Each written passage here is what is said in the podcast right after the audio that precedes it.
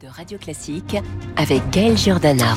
8h11 sur Radio Classique. Bonjour Guillaume Tabar. Bonjour Gaël. Guillaume Tabar du Figaro. Le feuilleton de la loi immigration. Énième, mais pas dernier épisode. Cette fois, c'est l'aile gauche de la majorité qui demande à être reçue rapidement par Elisabeth Borne. Pourquoi? Et écoutez, oui, hein, depuis que ce projet de loi sur l'immigration est sur la table, c'est-à-dire depuis plus d'un an maintenant, on assiste à un mouvement de balancier permanent.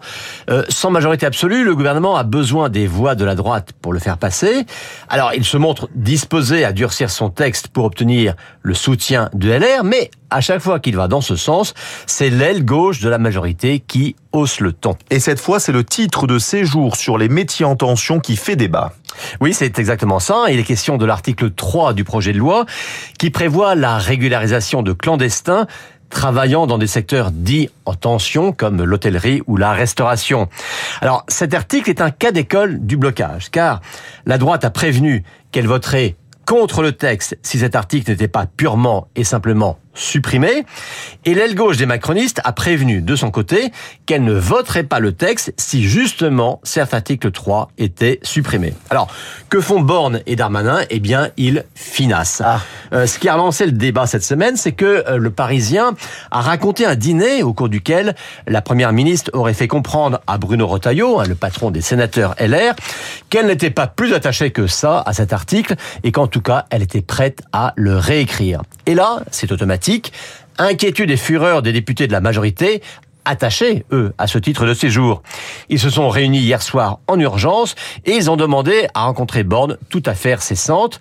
Alors la chef du gouvernement les a d'ores et déjà rassurés sur le maintien de l'article 3.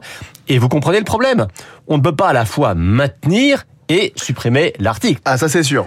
C'est même euh, Alfred de Musset qui l'avait dit bien avant nous. Il faut qu'une porte soit ouverte ou fermée.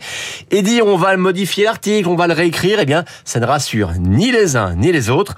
Et c'est ainsi que chaque fois, eh bien, on retourne à la case départ. Bon, comment ça va se terminer? Bien, euh, mal? Bah, je vois pas comment ça peut bien se terminer. car ça. si le Sénat vote une le Sénat qui s'empare du texte euh, au début du mois de novembre, s'il vote une version durcie, et sans régularisation.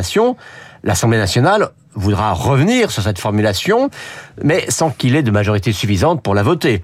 Donc, a priori, il n'y a de choix contre l'échec ou le 49-3. Mais pour le gouvernement, hein, la bataille de la communication est d'ores et déjà perdue. Euh, car son idée de départ était de présenter un texte de fermeté en facilitant et en accélérant les possibilités d'expulsion. Et d'ailleurs, en volume, hein, l'article sur les métiers en tension est presque marginal dans le texte. Marginal dans le texte, mais il est devenu central dans le débat.